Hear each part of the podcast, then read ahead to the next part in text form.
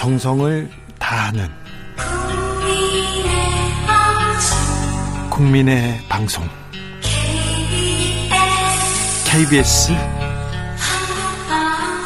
주진우 라이브. 그냥 그렇다고요.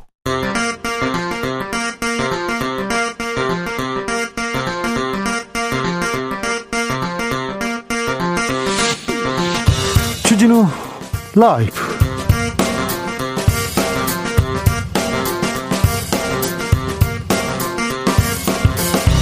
2022년 4월 15일 금요일입니다. 안녕하십니까. 주진우입니다. 코로나 이전으로 다시 일상으로 다음 주부터 거리두기 전면 해제됩니다. 2년여 만인데요. 인원 제한, 시간 제한 없어집니다. 다만 마스크는 계속 써야 됩니다. 코로나가 바꿔놨던 일상 이제 제자리로 돌아갈 시간인데요. 어이구 뭐부터 준비해야 할까요? 윤석열 정부의 방역 대책은 어떻게 달라질까요? 인수위 코로나 비상대응 특위위원 정기석 교수 만나보겠습니다.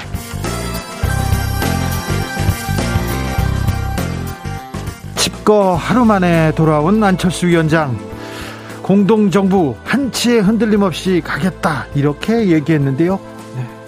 한 치는 흔들려도 됩니다. 한 치, 두 치 흔들려도 되는데 끝까지 최선을 좀 다해 주십시오. 본격적인 인사청문회 준비도 시작됐습니다. 한덕수 이해충돌, 정호영 아빠 찬스, 이종섭 관사테크 그리고 논란 이어집니다. 그런데 후보자들은 특혜는 없었다. 사퇴는 절대 없다고 합니다. 민주당이 낙마 1순위로 벼르고 있습니다. 한동훈 후보자는 검찰 수사권 폐지에 대해서 명분 없는 야반 도주라고 비판했습니다. 윤석열 내각 그리고 공동정부는 어떻게 될까요? 그리고 뜨거운 정치권까지 임태희 대통령 당선인 전 특별고문과 짚어봅니다.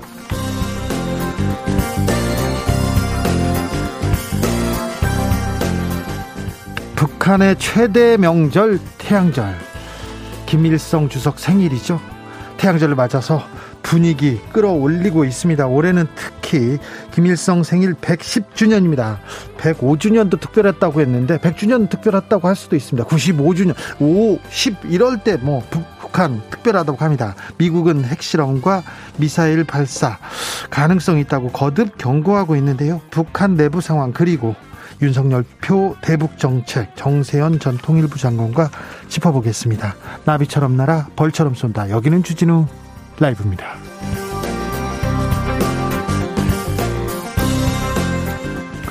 오늘도 자중차에 겸손하고 진정성 있게 여러분과 함께 하겠습니다. 어느덧 4월의 절반이 지나가고 있습니다. 봄비가 내리고 꽃비가 내리고 있습니다. 아직 못 보셨다고요? 아, 꽃을 못 보셨다고요? 이제는 연두색 새순이 돋아나는데요. 지금 어디서 뭐 하면서 주진우 라이브 함께하고 계신지 알려주십시오. 매일 정치 뉴스로 어지럽다고요. 아, 스트레스 받는다고요. 하늘 한번 보시고 나무 한번 보시는 여유 가지셔도 좋습니다. 다음 주부터 저 거리두기 전면 해제됩니다. 그동안 고생 많으셨습니다. 참 힘드셨죠? 아, 어떠셨나요? 2년 동안의 거리두기 어떻게 보내셨는지 앞으로는 어떻게 지낼 것인지 여러분의 이야기 들려주십시오. 샵 9730 짧은 문자 50원 긴 문자는 100원이고요. 콩으로 보내시면 무료입니다. 그럼 주진우 라이브 시작하겠습니다.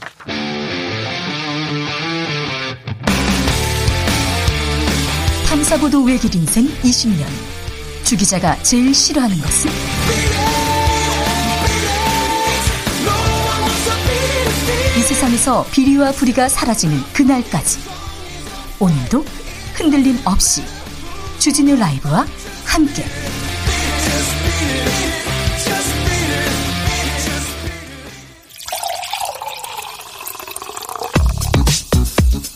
진짜 중요한 뉴스만 쭉 뽑아냈습니다. 주스.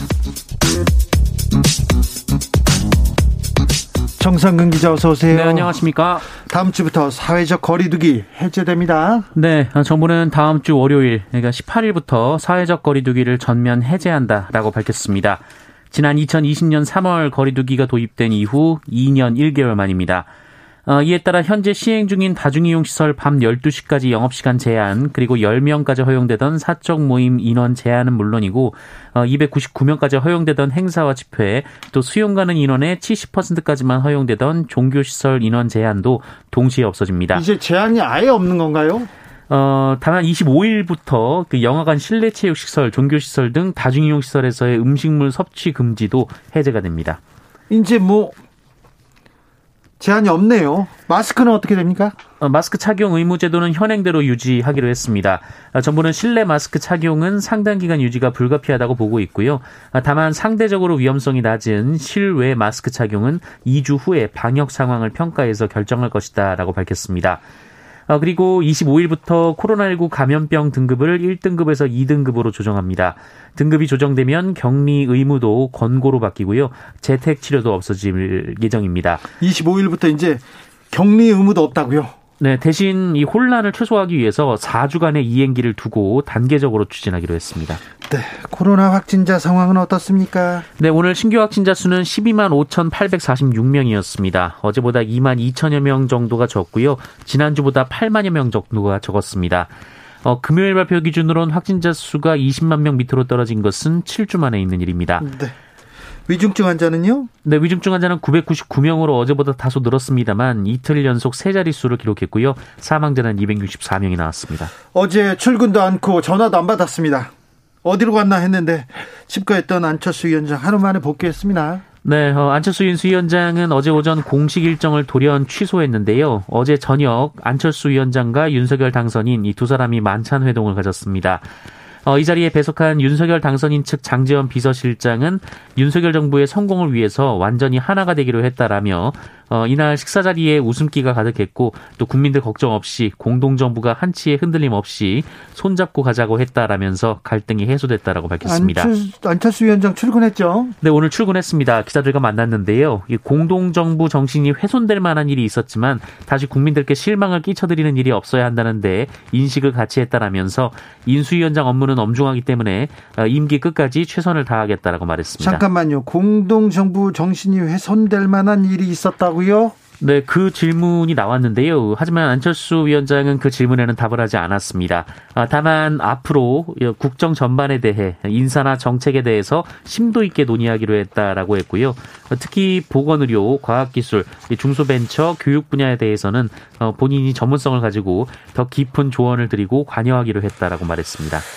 네, 인사 문제였던 것 같습니다. 안철수 측 인사들이 지금 어, 내가 그러니까 장관 자리에 못 가고 나서 이 일이 있었는데요. 하루 만에 하루 만에 이제 더 잘하겠다고 이렇게 왔습니다. 음, 한치의 흔들림 없을 거라는 기사가 마구 쏟아졌는데, 네.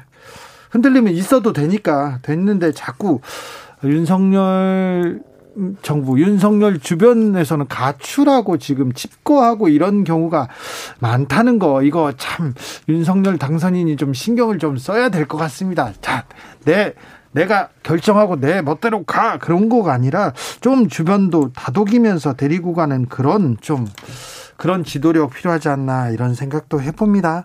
민주당은 검찰 개혁 법안 발의했어요. 네, 민주당은 오늘 검찰청, 검찰청법 개정안과 형사소송법 개정안을 발의했습니다. 네. 이 개정안은 검찰의 수사 영역이던 6대 중대범죄 수사권을 경찰로 이양하는 내용 그리고 이 법 시행을 3개월 유예하는 방안 등이 담겼습니다. 어, 경찰에 대한 통제권을 보장하되 이 보안 수사도 경찰을 통해서 이루어질 수 있도록 되어 있습니다. 한동훈 법무부 장관 후보자 강력하게 비판하고 나섰습니다. 네, 한동훈 후보자는 오늘 아침 기자들과 만나서 이 법안이 통과되면 피해를 보는 건 오로지 힘없는 국민들 뿐이라며 힘센 범죄자들은 사실상 죄를 짓고도 처벌받지 않게 된다라고 주장했습니다. 한동훈 후보자는 할 일을 제대로 하는 검찰을 두려워해야 하는 것은 오직 범죄자뿐이라면서 지난 5년간 무슨 일이 있었길래 어, 이렇게 명분 없는 야반 도주까지 벌여야 하는지 국민들께서 많이 궁금해하실 것이라며 민주당을 비판했습니다. 명분 없는 야반 도주 이렇게 나왔습니다. 김호수 검찰총장도 오늘 국회에 갔습니다. 또 갔어요? 네, 김호수 총장은 오늘 국회에서 박병석 국회의장을 면담했습니다. 어, 이에 앞서 기자들 기자들과 만났는데요. 어, 김호수 총장은 검찰이 잘못했다면 그 책임은 총장, 검찰을 이끄는 본인에게 있다라면서 어, 본인에 대한 탄핵 절차 이후 입법 절차를 진행하는 것이 온당하다라고 주장하기도 했습니다. 나를 탄핵하라 이렇게 얘기했는데 민주당 의원들은 멍, 이거 뭐지? 이렇게 하는 반응입니다. 정호영 보건복지부 장관 후보자 자녀 입시 논란 계속 이어집니다. 이거 아 데자뷰 이렇게 생각하는 분들이 있습니다. 네, 정호영 장관 후보자의 딸과 아들이 경북대 의대에 학사 편입하기 전에 아버지가 고위직으로 있던 경북대 병원에서 봉사 활동을 한 이력이 확인됐고 어, 여기에 아들은 학교 부설연구소에서 진행한 헬스케어 서비스 관련 논문 두 건에 학부생으로는 유일하게 공동 저자로 이름을 올린 사실이 확인됐습니다. 잠깐만요. 봉사활동 거기다 논문 공동 저자요? 네. 한겨레에 따르면 이 아들은 경북대 의대 입시 당시에 한 학기에 19학점 수업을 들으면서 매주 40시간의 연구원 활동을 했다라고 기재를 했다고 하는데요. 어, 19학점 수업과 주당 40시간 연구원 활동 병행이 물리적으로 어렵기 때문에 의혹이 제기가 됐습니다. 네. 어, 이른바 아빠 찬스 스펙 쌓기가 아니냐라는 것이 언론의 지적인데요. 민주당 의원들은 오늘 경북대를 찾아가서 의혹들의 사실관계를 확인해서 이 인사청문 시일 이전에라도 어, 즉각적인 소명과 검증이 필요하다고 주장했습니다. 민주당에서는 조국 전 장관과 비슷한 잣대 비슷한 잣대라도 들이대라 이렇게 얘기하고 있는데 정호영 후보자 특혜는 없다고 단언합니다. 네, 정호영 후보자는 특혜는 없었다라는 입장을 재확인했습니다. 오늘 기자들과 만난 자리에서 굳이 두 자녀가 경북대 의대에 편입한 이유가 있었냐라는 질문을 받고 아빠가 있는 학교에 오고 싶지 않았겠냐라고 했고요. 어, 서울대 교수의 자녀라고 서울대에 편입하면 안 되냐라고 반문했습니다. 안 되는 건 아니죠. 네. 서울대 교수 자녀라고 서울대 편입하면 안 되는 건 아니죠. 그렇지만 논란은 이어집니다. 네, 이에 대해서 배현진 당선인 대변인은 후보자가 여러 언론을 통해 떳떳하게 소명할 수 있다고 했다라면서 검증의 시간은 국회에서 청문회가 이뤄질 때까지 지켜볼 것이다라고 말했습니다. 어, 또한 무리한 프레임을 씌우지 말라는 차원에서 경북대 측에 철저한 소명 자료를 요구했다라면서 어, 경북대도 모든 성적과 일체 자료를 제공할 것이다라고 말했습니다. 김인철 교육부 장관 후보자도 논란 이어, 이어 집니다. 네, 김인철 사회부 총리 겸 교육부 장관 후보자도 논란에 휩싸였는데요. 한국외대 총장 시절 식대나 골프장 이용료 등으로 1억 4천여만 원의 업무 추진비를 사용해서 어, 검찰 수사를 받은 사실이 있었습니다. 아 그래요? 밥값하고 골프장 어유 1억 4천만 원이나요? 네, 하지만 당시 업무 관련성을 증빙하지 못했고요. 어, 그런데 기소유예 처분으로 마무리가 돼서 어, 검찰의 봐주기 수사 아니었냐라는 비판이 나왔습니다. 네. 어, 또한 이 수업에 참여하지도 또 시험을 치르지도 않은 이 프로골퍼 김인경 씨에게 높은 학점을 줘서 특혜 논란도 불거졌었는데요. 어, 이를 따지는 학생들에게 고압적인 자세를 보였다라는 주장도 제기됐습니다. 이에 대해 김인철 후보자는 청문회에서 설명하겠다라고 말했습니다. 네. 박진 외교부 장관 후보자는 민주주의가 과했다, 너무 과하다 이런 말을 했다고요? 네, 박진 외교부 장관 후보자가 지난 2008년 이 미국 정부 당국자와 대화하는 과정에서 이 미국산 쇠고기 수입 반대 시위 관련해서 한국의 민주주의가 과하다라는 취지의 말을 했다고 어, 위키리크, 위키리크 스 미국 외교 문서가 공개돼 논란이 되고 있습니다. 어, 위키리크스는 지난 2011년 이 당시 주한미국 대사관 비밀 전문을 공개했었는데요. 어, 제임스 신 미국 국방부 동아시아 태평양 담당 차관보가 박진 당시 한나라당 의원과 나눈 만찬에서 나왔던 대화였습니다. 당시 박진 의원은 관련 시위가 한국 민주주의에 매우 심각한 도전이라면서 민주주의가 너무 빠른 속도로 진행돼서 사람들은 대규모 시위가 정부와 소통하는 적절한 방식이라고 생각하고 있다라는 말을 했다고 합니다. 네. 민주주의를 지향하는데 민주주의로 향하자는데 이게 과하다고요? 그럼 공산주의, 사회주의로 가야 합니까? 아, 네. 도대체 이해할 수 없는 발상입니다. 윤석열 당선인이 물과 관련해서 대책 마련 당부했어요? 네, 윤석열 당선인은 오늘 인수위원회 간사단 회의에 참석해서 물가 상승 장기화에 대비해야 한다라며 물가 안정을 포함해 경제 체질 개선을 위한 종합적 방안을 잘 세워달라고 당부했습니다. 어, 윤석열 당선인은 우리 경제의 복합위기 징후가 뚜렷하고 물가가 심상치 않다라면서 국민이 실제 체감하는 생활은 굉장히 어려울 것이라고 말했습니다. 어, 또한 어제 한국은행이 기준금리를 1.5%로 인상한 것에 대해서 금리 인상이 불가피한 측면이 있더라도 어, 이에 따른 취약계층의 피해를 최소화하기 위한 방안도 잘 검토해달라라고 당부했습니다. 어, 한편 이 최근 하락세가 이어지던 부동산이 상승 조짐을 보이고 있는데요.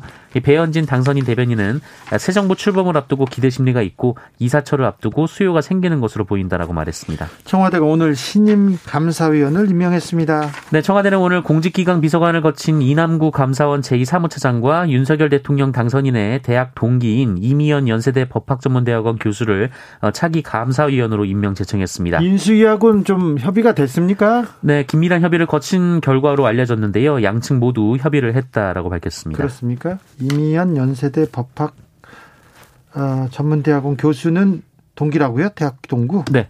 대학 동기 알겠습니다.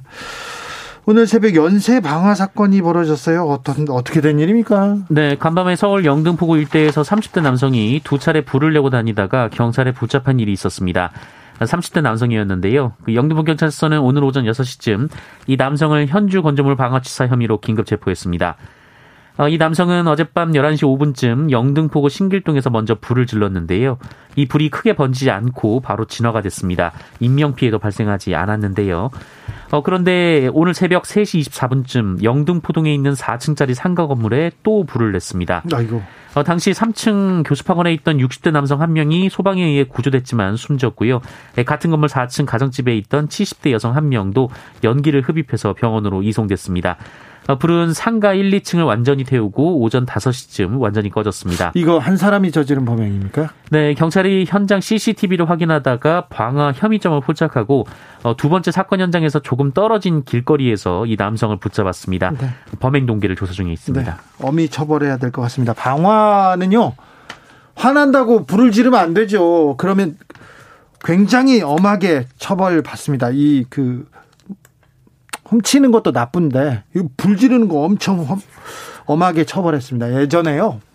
대학생들이 데모할 때 데모할 때 국가보안법이나 뭐 집시법이 아니라 방화범으로 처벌하기도 했어요. 왜 그러냐면 형이 길거든요.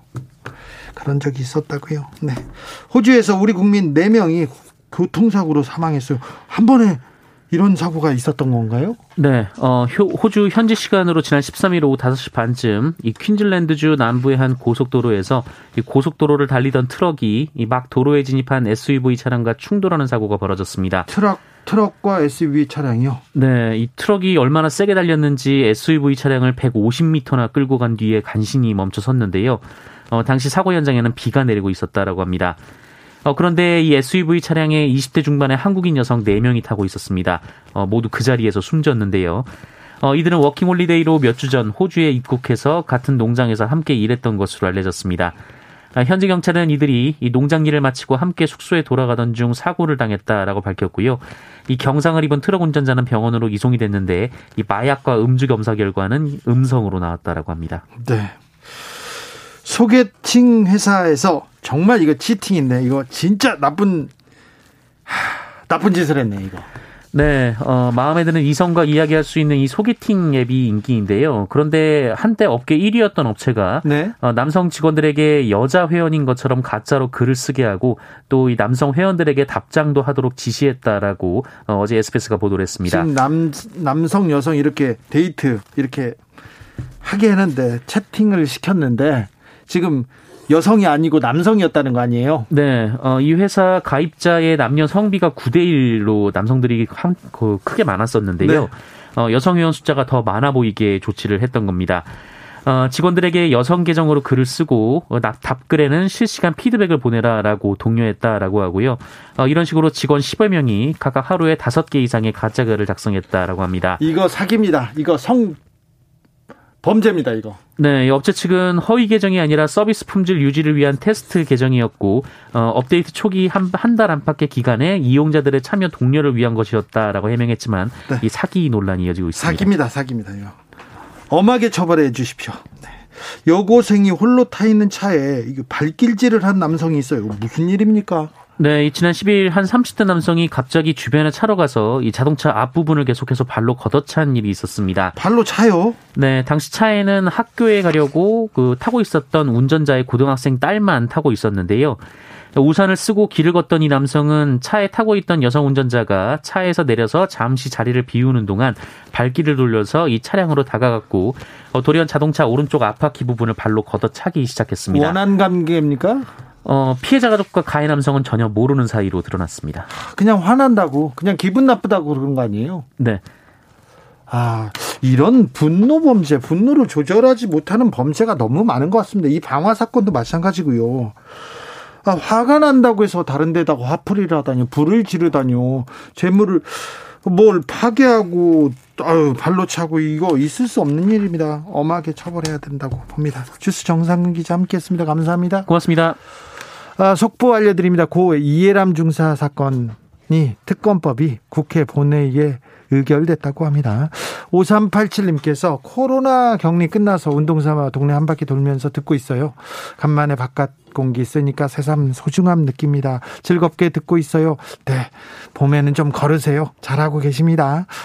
송병찬님께서는 그동안 부담스러운 회식, 술자리가 없어서 너무 좋았는데 거리두기가 없어지면 또 잘 못 먹는 술을 많이 먹고 다닐까봐 걱정입니다. 이렇게 얘기합니다.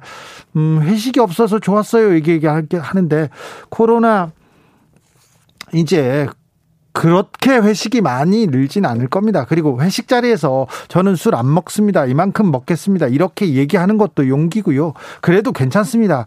지금도 강요하거나 술, 술잔을 계속 강요하거나 돌리거나 그런 사람은 없을 거예요. 코로나 시대 술잔 돌리는 거 절대 안 되니까. 네. 그것도 좀 자제해 주십시오. 부장님, 상무님, 이사님 부탁드리겠습니다. 조연수님 마스크는 표정 관리도 표정 관리 안 해도 되는 건 좋았어요. 그렇게 얘기하는데 아마 마스크를 벗어라, 벗어도 된다, 이렇게 얘기하더라도 마스크 쓰시는 분들 많을 거예요. 그리고 실내에서는 마스크 착용 반드시 필요하다는 거 잊지 마셔야 돼요. 9909님, 거리두기 기간 동안 제일 답답하고 안타까운 건 명절에 가족 못 보는 거였어요. 그러니까요. 병원에 계신 부모님, 아, 문병도 못 간다고 우는 청취자들 있었는데요. 네, 마음이 아팠습니다. 그래서 좀 나아져야 될 텐데 생각합니다. 2년 만에 거리두기가 전면 해제됐는데 아, 일상으로 간다는 설렘도 있는데 또 걱정도 됩니다. 음, 포스트 코로나 시대 어떻게 지내야 되는지, 그리고 윤석열 정부의 방역 대책 어떻게 달라지는지, 인수위 코로나 비상대응 특위위원 정기석 한림대 성심병원 호흡기내과 교수 만나보겠습니다. 안녕하세요. 네, 안녕하십니까. 2년 만이죠. 거리두기 전면 해제됩니다. 어떤 생각 드세요?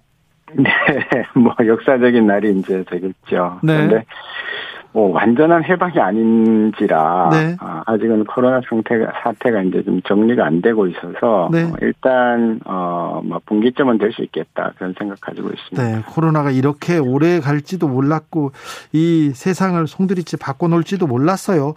자, 아, 코로나 시대 2년여. 우리는 어떤 거를 좀 기억해야 될까요? 의료계는 또 어떤 생각을 해야 될까요? 예. 우선 우리 그 시민 한 사람 한 사람은요, 이번 기회를 통해서 아, 이거 의학 지식, 특히 감염병에 대한 지식이 많이 늘었다라고 네. 봅니다. 공부 많이 했습니다. 예, 의사로서 굉장히 그 흐뭇한 일이거든요. 어떻게 보면. 예, 왜냐하면 지식이 있는 분들하고 없는 분들하고 어, 이 어떤 사안을 대했을 때 대하는 태도가 다르니까요. 결과도 다르고. 그래서 이 기회에 특히 이제 개인 위생 수칙, 특히 이제 손 씻기, 그다음에 마스크 잘 쓰기인데 사실 네. 마스크는 이제 언젠가는 벗는 거니까요. 네. 저는 그 기침 예절이라는 걸 한번 꼭 강조를 하고 싶어요. 예, 기침할 때 이렇게 그, 그 허공에 닿지 않으시고 네. 근데 이게 옷 소매 같은 데다가 그렇죠 팔로 가리고요. 네. 네, 그거 정말 어, 중요한 건데 제가 질병관리 본부장 할 때도 아무리 강조해도 아무도 안 따라했는데 네. 앞으로는 조금 그런 게 따라했으면 좋겠고요. 이제 의료계로서는 지금 어, 뭐, 열심히 일을 했습니다만은 상당히 많은 위중증 환자 또 사망자를 보면서 약간 허탈한 것도 좀 있습니다. 사실은 네. 좀더 적극적으로 대응을 못하고 이제 정부의 주도에 의해서 이제 수동적으로 좀 대응했다는 그런 면에서 좀 더 앞으로는 조금 능동적인 그런 어떤 대응 체계를 민관을 같이 해서 좀 만들어야 되지 않겠나 하는 그런 생각도 해봅니다.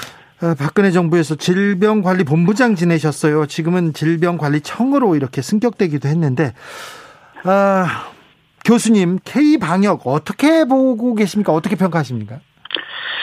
예, 고생 진짜 많이 했죠. 어, 우리 국민 여러분들이 정말 어, 고생을 제일 많이 했지만 사실 그 뒤에 숨어 있는 그 보건복지부 그다음에 질병관리청 이런 데 직원들 정말 고생 많이 했습니다. 의료진들 너무 고생했습니다. 감사합니다. 예, 의료진들도 그렇고 의료진.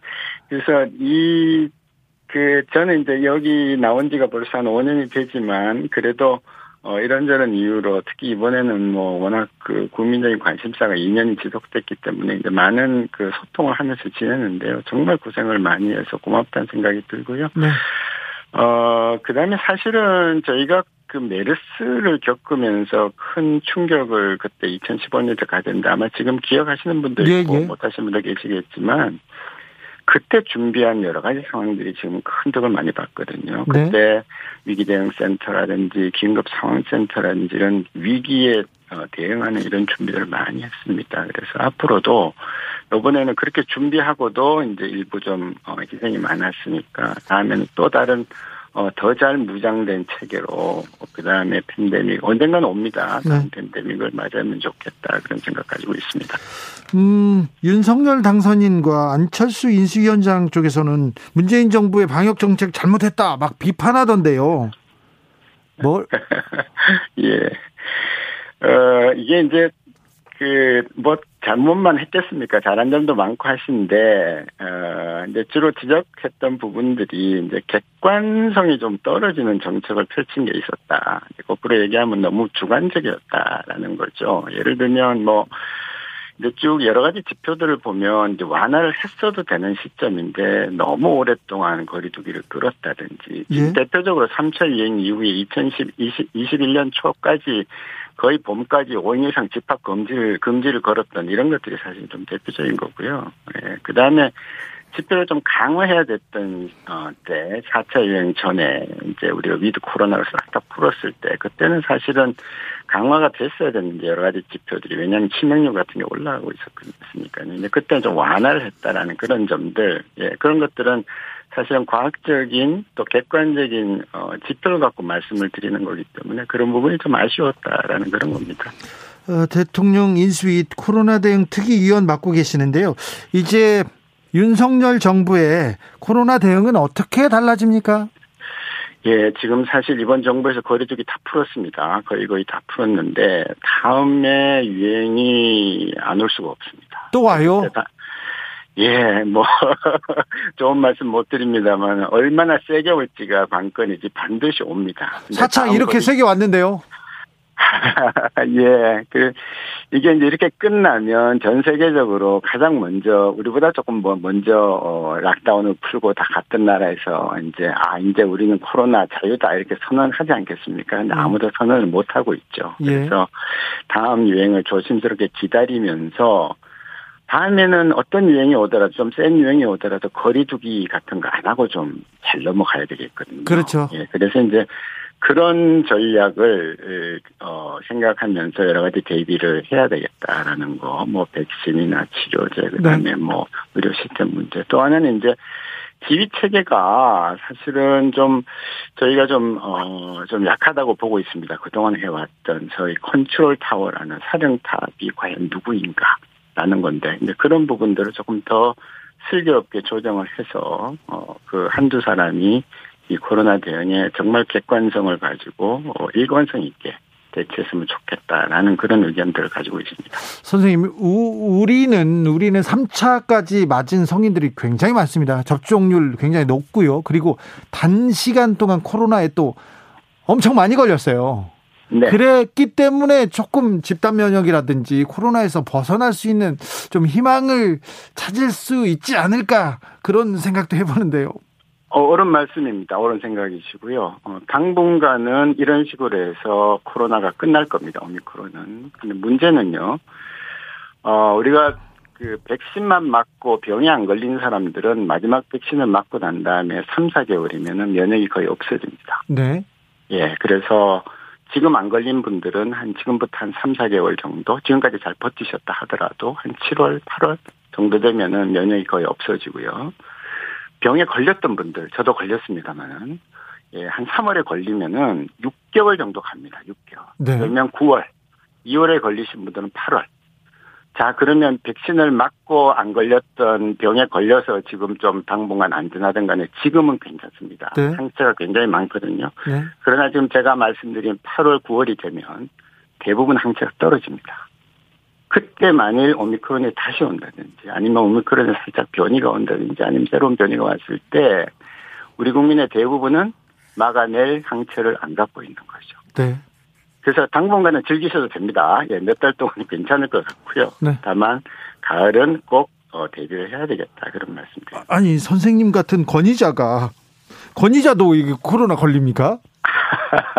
안 네. 봐주네요. 결국은 어예뭐 워낙 사회 분위기가 그래서 사람들 좀 만났더니 네. 예, 어떤 분은 네, 감염을 당했습니다. 저도 3차 접종 다 끝냈는데도 불구하고 네. 피할 수가 없었습니다. 아 네. 음 위중증 고령층 관리는 잘 되고 있습니까? 어, 이제 이 부분이 정부가 지금 많이 신경을 써왔던 부분이고요. 저희로서는 조금 더 신경을 써야 된다는 의미에서 제가 이제 패스트 트랙을 만들어야 된다고 주장을 해왔었고, 지금 그거를 이제 발, 이제 받아들이고 있는 형편이고요. 그래서 발생 자체를 줄이기 위해서 이 고위험층에 대해서는 네. 검사도 자주 하고 접촉도 어느 정도 제한을 하는 게 맞고요. 네. 그다음에 만일 걸렸다면은 빨리 진단하고 신속한 치료제를 투입하면 위중증 화율과 치명률이 떨어집니다. 네. 지금보다 훨씬 더 떨어지게 돼 있거든요. 예. 그래서 이런 어 근거를 바탕으로 조금 더 세밀한 어 정책 어 체계를 마련하면 좋겠다. 그렇게 지금 제안을 하고 있습니다. 음, 코로나 극복을 위해서 우리 국민들이 어떤 생각을 하면 좋을까요? 극복을 위해서요. 네. 어, 우선 그 자기가 지킬 거 좀 잘 지키는 예. 거. 예. 그다음에 그동안도 잘해왔지만 이제 뭐 여러 가지 조금 부정적인 생각들을 많이 가지고 있는 것 같아요. 그래도 우리나라는 이렇게 작은 어, 상대적으로 작은 영토에 밀집해서 살기 때문에 네. 역시 다음에 위기가 오더라도 한 마음을 가져주셔야 돼요. 예. 정부가 권홍고 하는 대로 좀 따라가고 네. 어, 혹시라도 일시적인 어좀 제한이 있더라도 굵고 짧게 갈 생각들을 가지고 있으니까 네. 같이 가는 거. 예. 네. 단체 줄넘기 같이 아무도 안 걸리고 단체로 같이 잘 가면 네. 괜찮을 거다 그런 생각 가지고 있습니다. 우리 국민들 지금까지 잘해 오고 있죠. 네. 우리 정부도 우리 국민들도 다 잘해 나가겠죠. 그럴 겁니다. 네. 네. 오사공원님께서 방역당국 여러 선생님들과 관계자님들 감사합니다. 결코 잊어서는 안 될 값진 수고로움이었습니다. 선생님한테도 감사와 미안함을 보냅니다. 네, 감사합니다. 네, 감사합니다. 네. 어, 정기석 교수였습니다. 교통정보센터 다녀오겠습니다. 정현정 씨.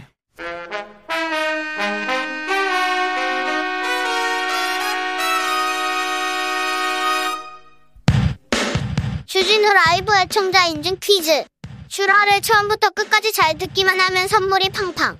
여러분이 슈라를 얼마나 사랑하는지 확인해 보기 위해 애청자 인증 퀴즈를 준비해 보았습니다. 지난 방송 중 한 부분을 짧게 들려드릴 텐데요. 잘 듣고 뻐꾸기 소리에 가려진 단어를 맞춰주시면 됩니다. 오늘의 문제는 주관식으로 준비했으니 잘 들어주세요. 그럼 문제 드릴게요. 어제 방송된 주기자의 일본 코너에서 나온 말입니다. 인사, 뭐 대통령의 권한입니다. 공정과 상식에 부합되는 인사 맞는 거죠? 국민만 보고 통합 정치 하는 거 맞죠? 왜 그런지 잘 모르겠습니다만 저는요 음, 인사하는 걸 보면 윤석열 후보가 기차 앞자리에 올려놓는 구두발이 떠올라요. 또, 또 생각납니다. 돈도 실력이야. 네 부모를 원망해라고 꾸짖으셨던 네. 청년의 최서원 씨 사이에서 태어난 딸로 국정농단 사건의 주요 인물 중 한 명인 이 사람은 누굴까요? 샵9730 짧은 문자 50원 긴 문자는 100원입니다. 지금부터 정답 보내주시는 분들 중 추첨을 통해 5만원 상당의 편의점 상품권 드리겠습니다.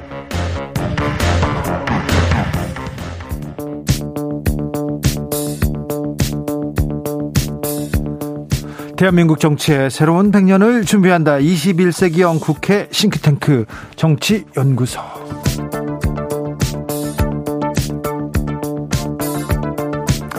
정치권에 보내는 고급진 정치 컨설팅입니다. 오늘도 뜨겁게 분석해 봅니다. 정치는 촉이다. 정치는 감이다. 불을 만드는 경험의 힘 저자 최영일 평론가 어서 오세요. 안녕하세요. 네. 오늘은 촉과 감으로 예, 그리겠습니다. 데이터가 결국 굴복하고 그렇죠. 도망갔잖아요. 네. 촉과 감이라니까. 그러니까요. 그리고요. 네. 지금 전국은 음.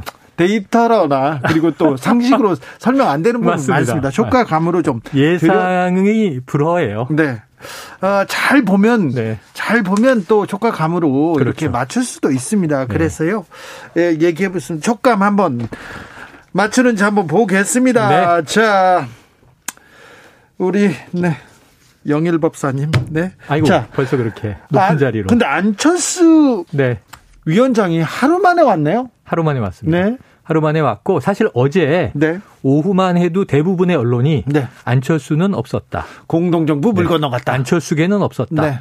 공동정부 물 건너가나 자, 일정을 다 취소했었습니다, 어제. 네, 네. 그럼 이제 인수위원장에 대한 거취까지 거론이 됐어요. 그렇죠. 근데 이제 밤이 되니까 갑자기 전격 회동, 예? 만찬 회동 속보가 나왔고, 그리고 이제 웃음꽃이 만발하고 화기애애했다. 아니 밥 한 번 먹는다고 웃음꽃이 막 피나요? 그래서 이제 그게 설명이 안 되는 게, 예? 자 일단 인선에는 안철수계는 하나도 참여를 못 했어요. 18명 중에 한 명도. 두 명도 사실은 이태규 의원. 네. 이태규 의원이 어디로 갈 것이다. 자리를 가지고 지금 고민까지 한... 아니 저는 그게 아, 왜 이랬을까 하고 좀 안타까운 게 네. 윤석열 정부 초기 내각을 위해서 안타까운 게 자 신용현 인수위 대변인을 네. 과기부 장관 후보 정도에 낙점하고 네. 그리고 이태규 의원 뭐 계속 하마평에 올랐으니까 행안부 장관 후보는 좀 부담스러울 수 있어요. 행안부 장관의 정치인 안 쓰겠다 이렇게 얘기했어요. 경찰권 문제도 있고 예. 앞으로 그러면은 중기부 장관 후보 정도가 절충안으로 있었어요. 그래서 된다고 다 네. 하던데요. 그랬는데 통일부 장관 제안은 했다는 거예요. 관계자 제가 속보 자막을 보니까 스파게티를 먹고 싶다는데 죽 먹으라고 했다. 아. 그뭐 본인은 거절한 거죠. 이태규 의원은 통일부는 내가 안 맡겠습니다. 그리고 이제 인수위원 사태로 이어지고 이상기류가 흐른 건데 이태규 의원을 중기부 장관 정도에 넣고 자 이영 후보자가 이미 내정됐지만 또 이제 과기부는 이미 이창양 후보자가 내정됐지만 18개 부처 중에 두 자리 정도를 안철수계로 넣어주면 이건 그냥 속되게 말해서 네. 싸게 먹히는 거다. 싸게 먹는다. 예, 18개 중에 한 3분의 1을 공동정부 내준다 그러면 6자리잖아요. 네. 두 자리 정도 주고 네. 구세금 맞출 수 있잖아요. 그렇게만 이거를 못 하네. 이걸 안 하네. 이걸 안 하네. 안 하네. 그래서 너무 좀 안타까움이 컸습니다. 이건 윤석열 내각의 이제 장인애를 위해서. 네. 그런데 이제 어제 결국 그래서 만찬 회동을 하면서 무슨 이야기가 오갔길래 안철수 이 위원장이 다, 다 풀었을까? 오늘 아침에 의미심장한 얘기는 했어요. 네. 이게 공동정부 정신이 훼손될 뻔한 일이 있었으나 있었다. 나는 끝까지 인수위원장 직은 국민을 위해서 맡기로 하였다 네. 하고 출근을 했는데 네. 살짝 오늘 흘린 얘기 뭐냐면 자 제가 전문성을 가지고 있는 분야 그게 이제 과학기술 네. 그다음에 뭐 중소벤처 그다음에 보건복지 이런 부분에 대해서는 앞으로 조언을 계속 드리기로 했다. 네. 자, 조언을 주는 것은 공동정부인가? 이건 일반적으로 이 정치학에서는 조언을 들으면 컨설팅이지 공동정부라고 하진 않죠. 예. 그래서 이게 좀 어쨌든 어제 좀 이 봉합의 분위기는 네. 조건이 좀 잘 드러나지 않아서 묘한데 조금 더 지켜볼 문제로 보여집니다. 아, 저는 좀 재밌는 게요. 공동정부 물 건너갔다. 공동정부 흔들흔들거린다. 이렇게 어제 저녁까지 기사 네네네. 쓰다가 둘이 바, 어, 당선인 나고 민수위원장하고 밥을 먹었어요. 그러자 한치 흔들림 없다. 이런 기사가 100개 가까이, 네. 가까이 나오더라고요. 의기투합. 뭐 네. 이게 이제 장재원 비서실장이 배석을 했고 장재원 비서실장이 언론에게 잘 설명을 한 거죠. 아니, 웃음꽃이 만발하였다. 아니, 그러니까 그렇게 이제 잘 돌아왔다. 집 나간 네, 네. 사람 잘 돌아와서 잘 산다. 이렇게 얘기하지. 네. 그걸 또 그렇게 한치 흔들림 없다는 기사를 그렇게 써드리니 깨질 뻔 했는데 이제 한 팀으로 간다. 그런데 저는 자, 공동정부라 하면 애초에 그 종이가 무슨 의미가 있습니까? 네? 우리는 말로 의기투합했습니다. 그런데 지금 이제 깨질 뻔 하다 보니까 아이고, 종이에 비율이라도 3분의 뭐1 아니면 적어도 이 18개 부처 중에 뭐 2석 이상 이렇게 쓸 거라고 이제 안철수 위원장이 좀 고민했을 수도 있어요. 네. 그런데 조언을 자주 듣기로 했다는 공동정부의 조건이라고 받아들이기는 어려워요. 그리고 그 조언을 하려고 해도 네. 직을 맡아야 대통령을 필요하면 국무회의든 아니, 지금, 수시로 회의를 할 수 있는 자리에 있는 거죠. 지금껏 조언을 직, 했는데 네. 안 받는다는 거 아닙니까? 그러니까 추천은 했는데 네. 거부됐죠. 네. 왜냐하면은 이 그러면 이 얘기가 어떻게 돌아가냐면 안철수 위원장이 추천한 인사들이 능력과 인품에서 네. 결격이었다라고 볼 수밖에 없는 거죠. 지금 그러면은 자 윤석열 사람만 능력 있는 겁니까? 그리고 호남 사람들 여성은 청년은요 능력은 없는 겁니까? 네. 그렇게 또 반론도 나오는데 그렇죠. 공동 정부는 쇼윈도 정부 정부가 될 것이다 이런 얘기가 이제 민주당에서 나오니까 얘기를 했습니다. 예 이제 그냥 뭐 그, 네. 지켜보시죠. 네, 지켜봐야죠. 네, 지켜봐야죠. 아직 자, 시작도 안 됐습니다. 이제 이제 걸기 시작합니다. 음. 최영일 평론가 네. 주가 감으로 윤석열 정부 내각 네. 총리를 합해서 19명입니까? 총리 합쳐서 19명이죠. 19명입니다. 국무위원이 몇 명 정도? 네. 낙마? 네. 인사청문회를 했을 때 낙마 예상. 낙마가 지금 제가 보기엔 한 확실시 되는 인물은 네. 두세 명 정도예요. 두세 명. 네네. 가봅시다. 네. 약간 이제 가장 위험한 인물. 네. 지금 계속 언론 검증을 당하고 있어요. 보건복지부 정호영 보건복지부 장관 네. 후보자. 여기는 조국의 네. 그림자가 아른거립니다. 어 그러니까 이게 똑같이 반대급부가 되는 거예요. 그렇죠. 딸과 아들이 이건 또 약간 상황이 다른 게 본인이 부원장, 병원장으로 있었던 경북대 병원에 의전원에 편입을 했는데 전공도 다르고 그런데 이제 그 들어올 수 있었던 스펙은 뭐 자원봉사라든가 공동 저자라든가 그래서 이건 너무 보도 내용을 보면서 야 이거 2019년에 기시감이 든다. 데자뷰. 네. 그런데 마침 또 지금 한동훈 법무부 장관 후보자 아닙니까? 네. 그 당시에 또 조국 전 장관 수사, 네. 그 일가에 대한 수사를 진두지휘하기로 했었죠. 이런 상황에서 야 그러면은 이번에도 똑같이 수사하나? 이런 궁금증이 있는 거죠. 그렇죠. 사실 장관 인사 아들의 표창장까지 들여다본다. 아들의 생활기록부까지 들여다본다. 음, 뭐, 저는 그렇게 찬성할 수만은 없어요. 네네. 네, 반대하는 입장인데.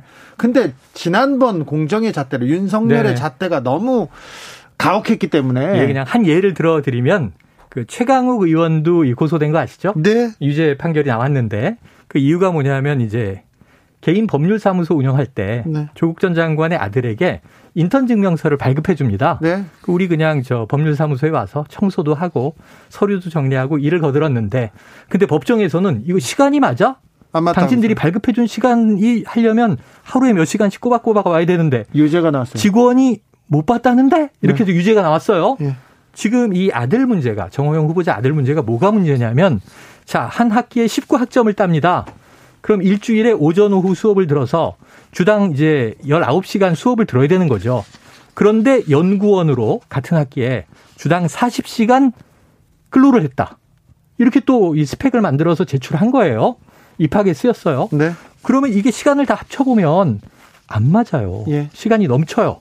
그러면 수업도 듣고 근로도 하고 거기다 연구원 활동도 했는데 아르바이트도 했다는 거거든요. 아침 저녁 새벽까지 네. 했을 수도 있어요. 네, 그러면 이제 잠을 안 자고 네. 주당 한 120시간 일하면 맞출 네. 수 있는데 자 그런 미담으로 이것이 끝날 것인가? 자, 그렇죠. 의문이 있습니다. 네. 정호영 보건복지부 장관 후보자의 청문회는 굉장히 벌써부터 뜨거울 벌써부터 것 같아요. 뜨거울 것 같아요. 것 같아요. 그리고는요. 네, 그리고 또 이제 김인철 지금 이 사회부 장관 후보자인데 네. 이분이 외국어대 총장 지낸 분이거든요. 네. 그런데 지금 이건 또 영상과 녹취가 나오고 있는데 총장 갑질. 예. 학생 대표 등에게 아니 반말하면 안 되나? 반말하고 그리고 이제 막 이제 그 우리가 얘기하는 이른바 갑질.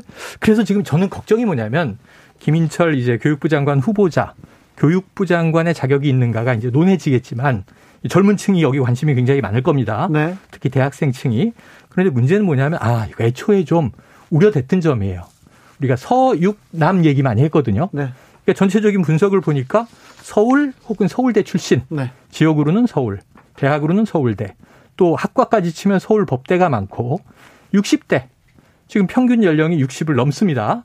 59로 떨어졌다가 두 명 발표하니까 60 위로 올라갔어요. 최연소는 한동훈 49. 네, 뭐 만 49. 네. 이제 앞으로 만 나이로 하기로 했으니까. 네. 자, 그리고 남성 중심이에요.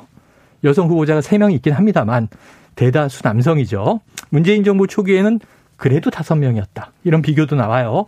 그러면은 서울 서울대 출신의 60대이면서 남성들만이 능력 있고 인품이 있는 것이냐. 그 근데 이 인품 기준에 인품을 다른 말로 하면 도덕성인데 지금 이제 튀어나오는 얘기들을 보면 아, 60대 아재들이 또 그 기질이 있거든요. 네. 좀 걱정되는 대목이 있습니다. 자, 그런데 한동훈만 보입니다. 민주당에서는 검찰 개혁 법안 냈고요. 네. 그리고는 여기에 맞서서 윤석열은 한동훈 카드를 꺼내었습니다. 네. 이 검찰 개혁, 검찰 개혁을 두고 한동훈과 벌이는 이 빅뱅 이 부분이 지방선거에는 어떤 영향을 미칠까요? 국민들은 어떻게 받아들일까요? 그건 이게 상대적인 거예요. 어떻게 나가느냐에 따라서 지금 5월 10일 정부가 출범하고 나면 한동훈 청문회에서 다수 의석인 민주당은 결코 이 장관 후보자에 대한 인사청문 경과 보고서를 채택하지 않을 거예요. 부적격이라고 쓰지도 않을 거예요. 그냥 채택을 안 할 거예요, 보고서를. 그런데 임명 강행이 될 건 확실합니다.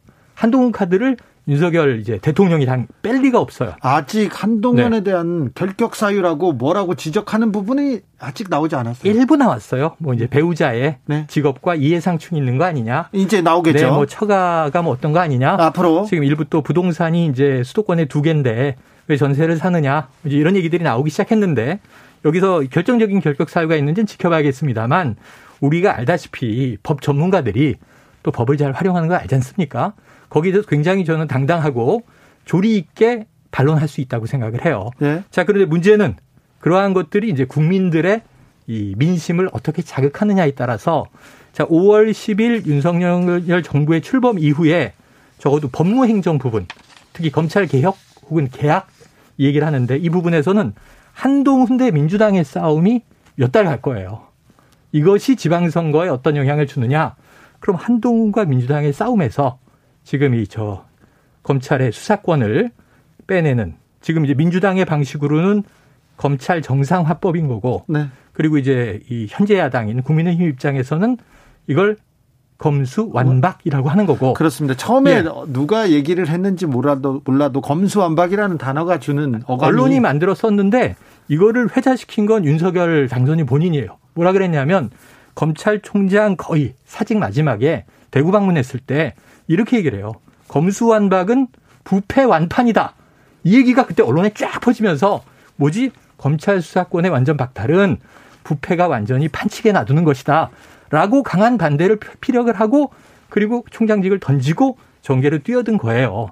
그러니까 사실 지금 윤석열 당선인이 검수완박에 대한 강한 저항의 상징 인물이기도 해요. 네. 그런데 이제 그의 최측근인 한동훈 전 검사장이 이제 법무부 장관을 맡아서 검수완박, 이른바 검수완박을 막는 역할을 하는 거죠. 자, 그런데요.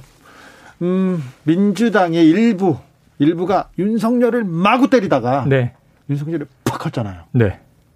한동훈을 때리다가 네. 정치적으로 지금 법무부 장관이라는 자리가 큰데 네.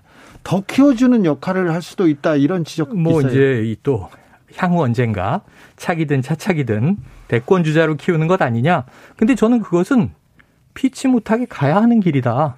그리고 왜냐하면 법무부 장관은 정무적인 자리예요. 아니 정치인이죠. 정치인이에요. 사실상 물론 우리가 정치인의 범주를 협소하게 보면 국회의원직, 선출직을 얘기하지만 임명직 공무원으로 시작하긴 합니다만 네. 사실은 정치의 길을 이미 시작하는 셈이다. 이렇게 생각을 해봅니다. 최평 마지막으로 민주당 얘기도 좀 네. 감아야 되겠어요. 민주당 서울시장 후보 어떻게 됩니까? 서울시장 후보 지금 고민이죠. 전략공천은 정했는데 네. 송영길 전 대표는 반발했습니다만 네. 나를 포함해서 전략공천을 하라. 나를 전략공천하라 이런 분위기로 가는데 지금 당 지도부의 고민은 뭐냐면 그 이상의 체급이 되는 인물을 모셔올 수 있어야 하는데 오세훈을 이길 없어요. 수 있는 카드가 없어요.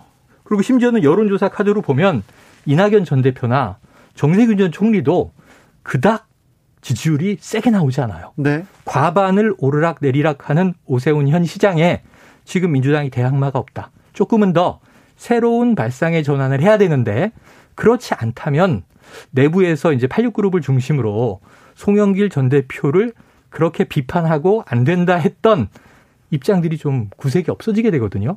그래서 저는 뭐 마지막까지 좀 이제 특단의 노력을 하리라고 기대해 보고 어떤 신선하면서도 강력한 인물이 나올지 좀 이렇게 지켜보고 있습니다만 쉬운 일은 아니다. 쉬운 일 아닙니다. 이낙연 이 정도 한 네. 주진우? 아 왜 그러 주진우 카드? 네. 유시민 얘기도 있어요. 있어요, 있어요. 이낙연 얘기 있습니다. 강경화 얘기 있고요. 있습니다. 박영선 얘기 있습니다. 송영길 그리고 또 박용만 이제 전 대한상위 회장 얘기도 네. 있죠. 그분은 생각이 없었고요. 없다고 얘기를 했고. 어, 송영길 그다음에 박주민 있습니다. 박주민 있고요. 네. 그런데 지금 이 가상 여론 조사를 보면요. 네. 대결 구도를 보면 이 그냥 1대 1로 오세훈과 붙었을 때 참 재밌게도 지금 이야기한 송영길, 박주민 뭐 이낙연, 정세균이 다 비슷해요. 네. 3, 40%대. 아, 그래요. 음. 그 민주당한테는 굉장히 지금 어려운 싸움이네요. 어려운 싸움입니다. 자, 서울이 어렵습니다. 그런데요. 어, 국민의힘은 뭐, 뭐, 표정 관리 중입니다. 그렇죠. 즐거워하는데, 윤심이 너무 세서, 윤심이 너무 이게, 네. 이게 변수가 될 수 있어요. 서울은 뭐, 오세훈 시장은 현 시장이니까, 네. 윤심이 네. 작동하는 게 경기도. 경기도. 이게 이제 일주일이면 결정 나는데, 네. 김은혜 예비 후보냐, 유승민 예비 후보냐. 네. 김은혜 예비 후보 지금 지지율 쭉쭉 끌어올리고 있거든요. 뭐, 밀고 나가면, 윤심이 작동했다. 이렇게 미, 봐야죠. 지금 밀어주고 땡겨주고 네. 있어요. 그리고 또 하나는 대구. 네. 대구는 이건 여야 싸움도 아닌데 네. 경선이 곧 본선인데 지금 이 참 재밌죠. 3파전 홍준표, 이 김재원, 유영하. 네. 우선 이 김재원과 유영하의 단일화가 박심으로 되겠는가? 그 다음에 홍준표를 혹시 누가 이기는 이변이 일어나겠는가? 청취연구소 여기서 마치겠습니다. 최영일 평론가 감사합니다. 고맙습니다. 저는 잠시 쉬었다 6시에 2부로 돌아옵니다.